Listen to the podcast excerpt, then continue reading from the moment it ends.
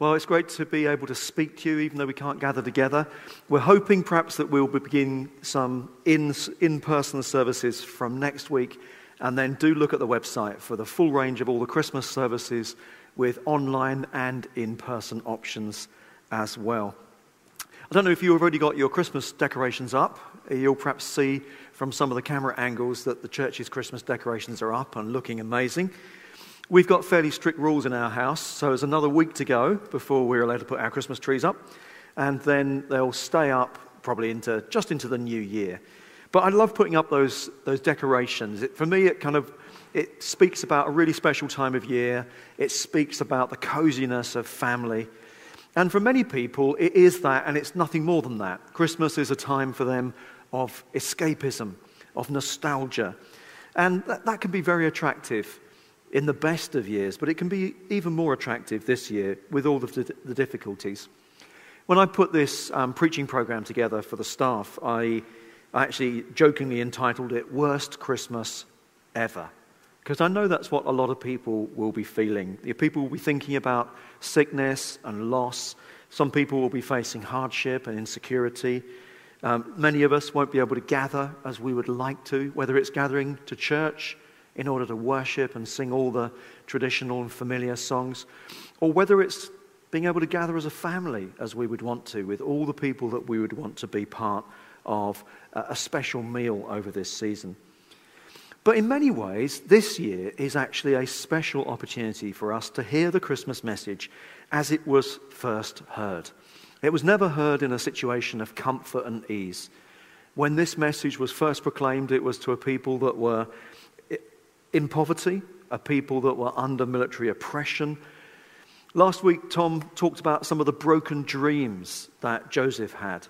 And this week, I'm going to talk about some of the, the darkness and the violence that there is in the Christmas story. And for many people, that comes as a surprise because when they come to the, the carol services and the things like that, all they ever hear is little snippets of the Christmas story. They, they get the high bits, you know, the exciting bits, the, the purple passages but often they miss the whole context that you'd get if you read the whole story. The great bishop Tom Wright um, puts in one of his books that he was preaching at a carol service when an atheist came up to him and said, I finally realized why people love Christmas so much. A baby is no threat to anyone. Well, whenever anybody says something like that, you'd think, You haven't really read the Bible, have you? Because this baby was incredibly threatening. Before Jesus could walk, he was a homeless refugee with a price on his head. And so tonight we're going to be looking at a very familiar passage, Matthew chapter 2, the visit of the Magi coming up to, to visit Jesus. But we're going to be reading a little bit further than we often do. So this is Matthew chapter 2. I'm going to read from verse 1 all the way through to verse 18. After Jesus was born in Bethlehem in Judea, during the time of King Herod, Magi from the east came to Jerusalem, and they asked, Where is the one who has been born King of the Jews? We saw his star when it rose, and we've come to worship him. When King Herod heard this, he was disturbed, and all Jerusalem with him. When he had called together all the people's chief priests and teachers of the law, he asked them where the Messiah was to be born. In Bethlehem in Judea, they replied, for this is what the prophet has written. But you, Bethlehem, in the land of Judah, are by no means least among the rulers of Judah, for out of you will come a ruler who will shepherd. Then Herod called the Magi secretly and found out from them the exact time the star had appeared. He sent them to Bethlehem and said, Go and search carefully for the child. As soon as you find him, report to me so that I too may go and worship him. After they'd heard the king, they went on their way, and the star that they had seen when it rose went ahead of them until it stopped over the place where the child was. When they saw the star, they were overjoyed. On coming to his house, they saw the child with his mother Mary, and they bowed down and worshipped him. Then they opened their treasures and presented him with gifts of gold frankincense, and myrrh. And having been warned in a dream not to go back to Herod, they returned to their country by another route. When they had gone, an angel of the Lord appeared to Joseph in a dream. Get up, he said, take the child and his mother and escape to Egypt. Stay there until I tell you, for Herod is going to search for the child to kill him. So he got up, took the child and his mother during the night, and left for Egypt, where he stayed until the death of Herod. And so was fulfilled what the Lord had said through the prophet Out of Egypt I called my son. When Herod realized that he had been outwitted by the Magi, he was furious and he gave orders to kill all the boys in Bethlehem and its vicinity who were two years old and under, in accordance with the time he had learned from the Magi. And then what was said through the prophet Jeremiah was fulfilled. A voice is heard in Ramah, weeping and mourning, Rachel weeping for her children and refusing to be comforted because they are no more. It's not a very comfortable reading. In fact, many people would think it's not a very Christmassy reading. But I think one of the things that gives Christmas its real power is that it speaks to us in the darkest and the most difficult of times. Because that message of light and love and hope, the message of life in Jesus, because it, it really resonates with broken situations and with need and with fear, then it's powerful. If Christmas was only for the picture perfect Christmas scene in our homes, then many of us would think this is just empty when we face the reality of the pain and the suffering that often come along in life. But of course, it's not like that at all. Christmas was about difficulty and danger, it was about threat as well as the hope for those who have no hope. And so, just have a look at this passage and ask yourself how does it function in the bigger picture of Matthew's gospel?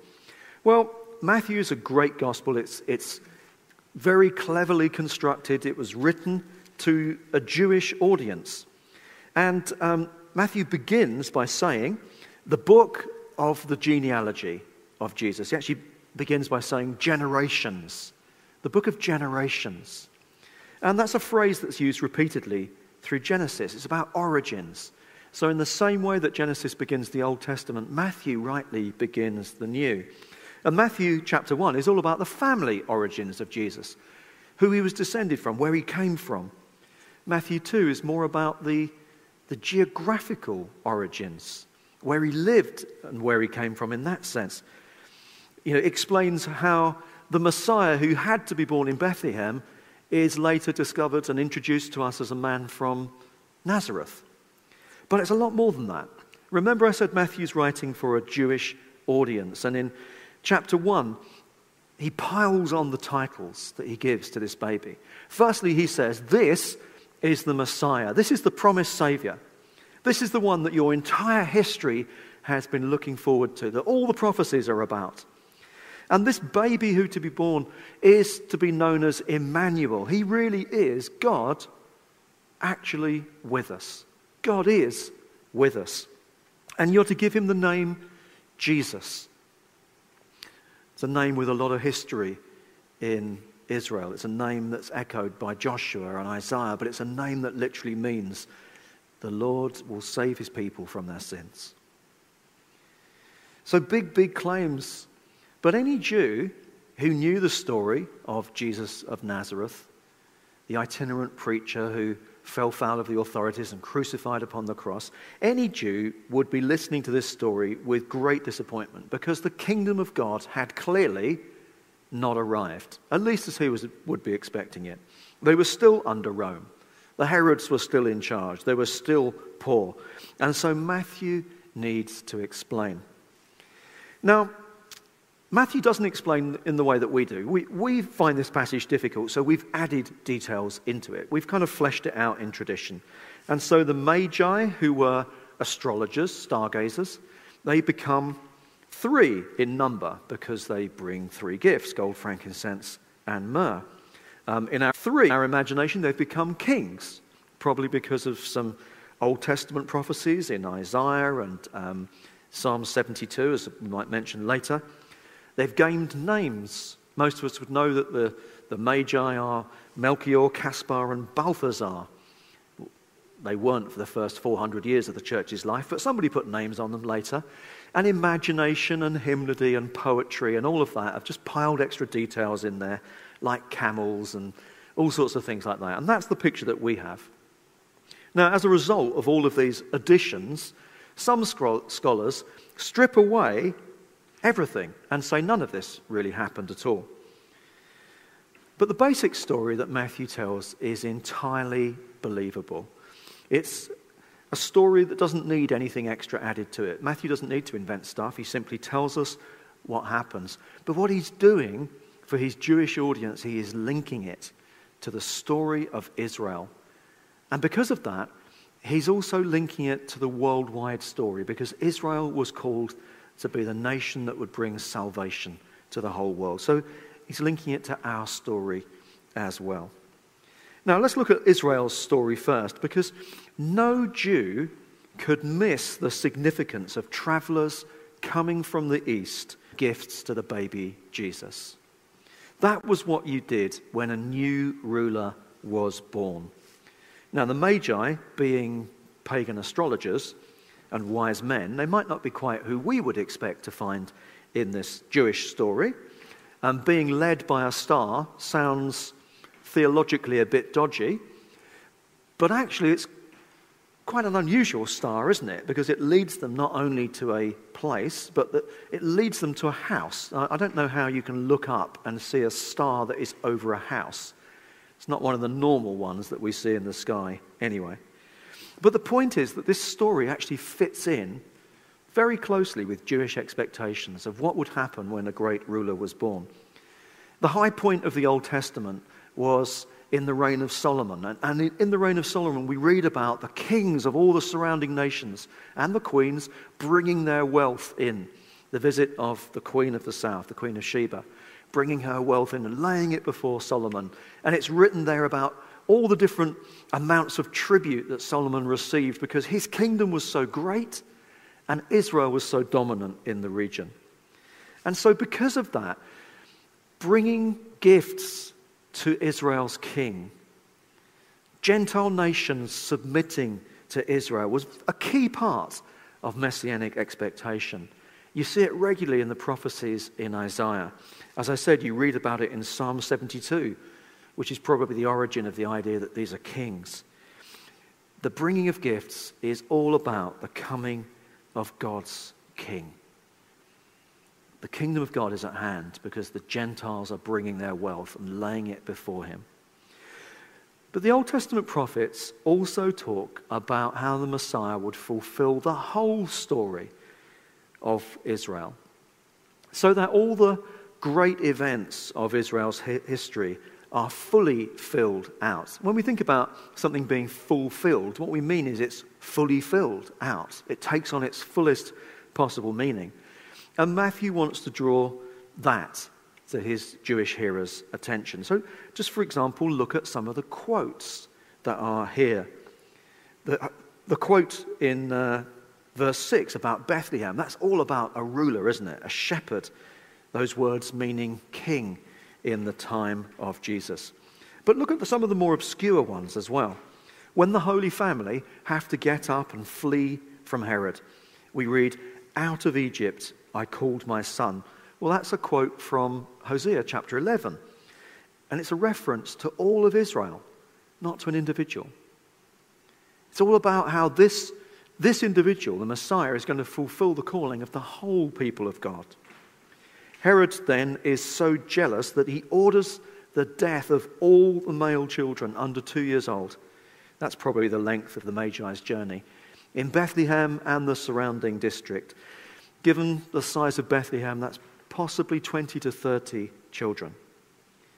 That's a terrible detail to have in this most familiar and comfortable of stories. And it's reminiscent, though, of Pharaoh's attempt to control the Jewish population by killing the boys, which he did before the Exodus, which is, of course, Israel's great deliverance from slavery in Egypt. And in the horrific aftermath of Herod's slaughter, we get this quote about weeping in Ramah, Rachel weeping for her children. That's from Jeremiah 31, which is a passage we often know quite well because it's the one that talks about a new covenant that God's going to do. But earlier in that chapter, the verse that's quoted here by Matthew is verse 15. But it's about the return from slavery and exile, from bondage in Babylon, the other great deliverance in Israel's story. And that was verse 15. But if we'd read on and read verses 16 and 17 of Jeremiah 31, this is what we would have heard. This is what the Lord says Restrain your voice from weeping and your eyes from tears, for your work will be rewarded, declares the Lord. They will return from the land of my enemy. So there is hope for your descendants, declares the Lord. Your children will return to their own land. You see, what Matthew is doing is he's putting Jesus' story in the middle of Israel's story. He's saying that what Jesus is experiencing is what Israel has always experienced. It fits in with the prophecies the promised have said. He, he's fulfilling this pattern that actually hope and salvation and deliverance, they come, well, they come through suffering. He's beginning to tell a story that's going to end with a cross and then triumphant resurrection.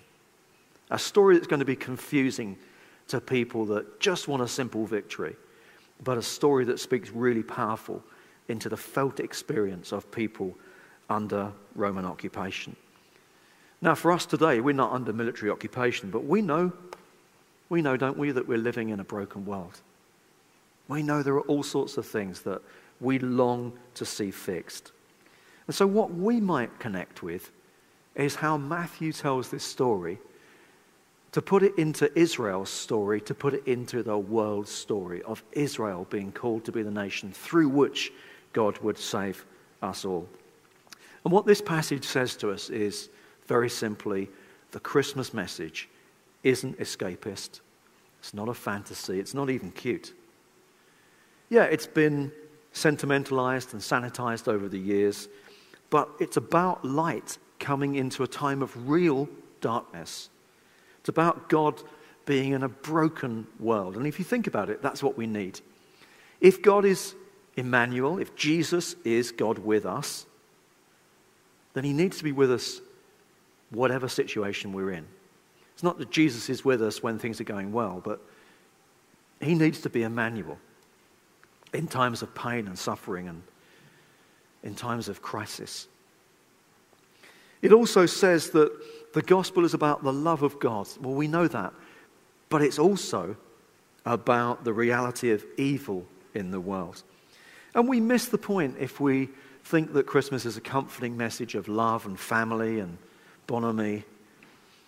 It's about the reality of evil. Jesus came to destroy the works of the enemy. If we think Jesus just came to cheer us up, offer us an upgrade, add a little bit of sparkle, give us something nice to think about, you know, the birth of a baby in the depths of winter, then we miss the point. His coming is a threat to Satan. And it's a threat to all who, in their evil, wicked ways, want to align themselves with the value of Satan's kingdom. It's about God's love for us, but it's also about God's anger at Satan and all the evil people who continue to hurt and exploit God's children. So, with this longer reading of Matthew 2, we actually get not just a comforting story of three people who were a little bit far off and came and gave some gifts because the baby was so special. But what we get is we get a glimpse of the cosmic battle. That this baby is a threat. That this baby is going to destroy every kingdom that stands against the kingdom of God. And, and of course, let's not forget that those kings did come from a long way away, and they did come with some very confused ideas. And yet, God graciously drew them as well, just as He's drawn us who've come from a long way off and often have some very strange ideas. This passage is about the end of the religious search, and it says to us that if you're looking for meaning, even if you don't have the history of the people of God, but if you're looking for meaning, if you want to know who can make a difference, if you want to know where you can find love, if you want to know how you can truly be alive, then this passage says Just follow the signs God has given you, and He will lead you to Jesus, and it's in Jesus that you'll discover that reality. So, what do we get when we read these longer Christmas stories and not just the bits that we normally read in a carol service? Well, I think we get something that throws us into the real world and gives us real hope. So, if anybody says, Yeah, it's a lovely story, but the world hasn't really changed, well, they'd probably be in good company. That would be what many Jews were thinking at the time. Let's say 20, 30 years, 40 years after the death and resurrection of Jesus, there'd probably people be saying, We're still under Roman occupation. Nothing's changed. If someone says, Yeah, it's a nice story, but the world's still broken, isn't it? Show them these stories and say, Everything's changed. But the way it's being changed by God is subversive. It starts with a baby, it starts in obscurity, it spreads from person to person. There's a revolution going on. It may not happen as you expect, but God has come and the kingdom of God is breaking in, even now. And what God has done requires that you have faith. It requires that you put your trust in Him, that you join the revolution. It's happening all around you. The alternative the alternative is that you think more like Herod in this story. I've got what's mine. I'm going to hang on to what's mine. I'm king of my kingdom. And I don't want another king to rule over me. No one tells me what to do. I will be the master of my own destiny. I'll decide for myself. I'll think what I want to think. There's so many different expressions of that deep, selfish, prideful sinfulness in us. We may not think of ourselves as being bad people. We, we, we, we probably are very good people by every objective measure. But is Jesus our King? Or are we still holding on to our kingdom? See, the point of Christmas is that when he came, he came to offer himself, not to force himself. He came to offer himself. And so, in order to do what he came to do, he needs to be received. And in some ways, I think the best explanation, the best commentary on this long reading that we've had from Matthew and the challenging truths that it presents, the best reading to explain it would actually be from John's Gospel. This is something we normally read on Christmas Eve at midnight as we enter into the Christmas celebration, reading the prologue of John chapter 1. Let me just read a few verses. The true light that gives light to everyone was coming into the world. He was in the world, and though the world was made through him, the world did not recognize him. He came to that which was his own, but his own did not receive him. Yet to all who did receive him, to those who believed in his name, he gave the right to become children of God born not of natural descent, nor of human decision or a husband's will, but born of God. We need to receive him. Let's pray.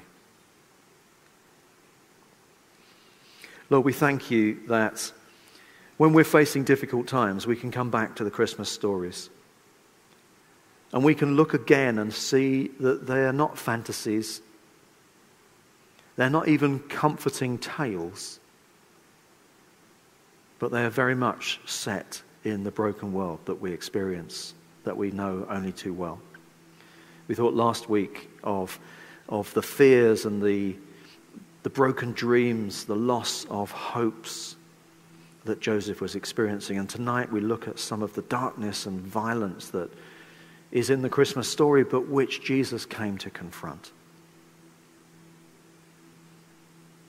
And as we recognize those things in our own life, we want to receive Jesus as King.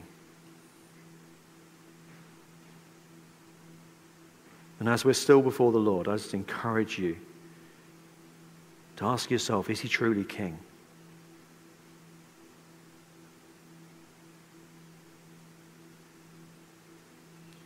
Why is it that we we more easily turn to God in times of desperation. It's because we, we know that we need someone. Why is it that we so often forget about him when things are going well? Well, it's because we think that's what we deserve, and we forget how fragile it is.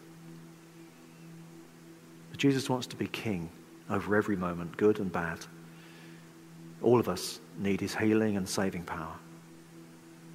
All of us need to know his love.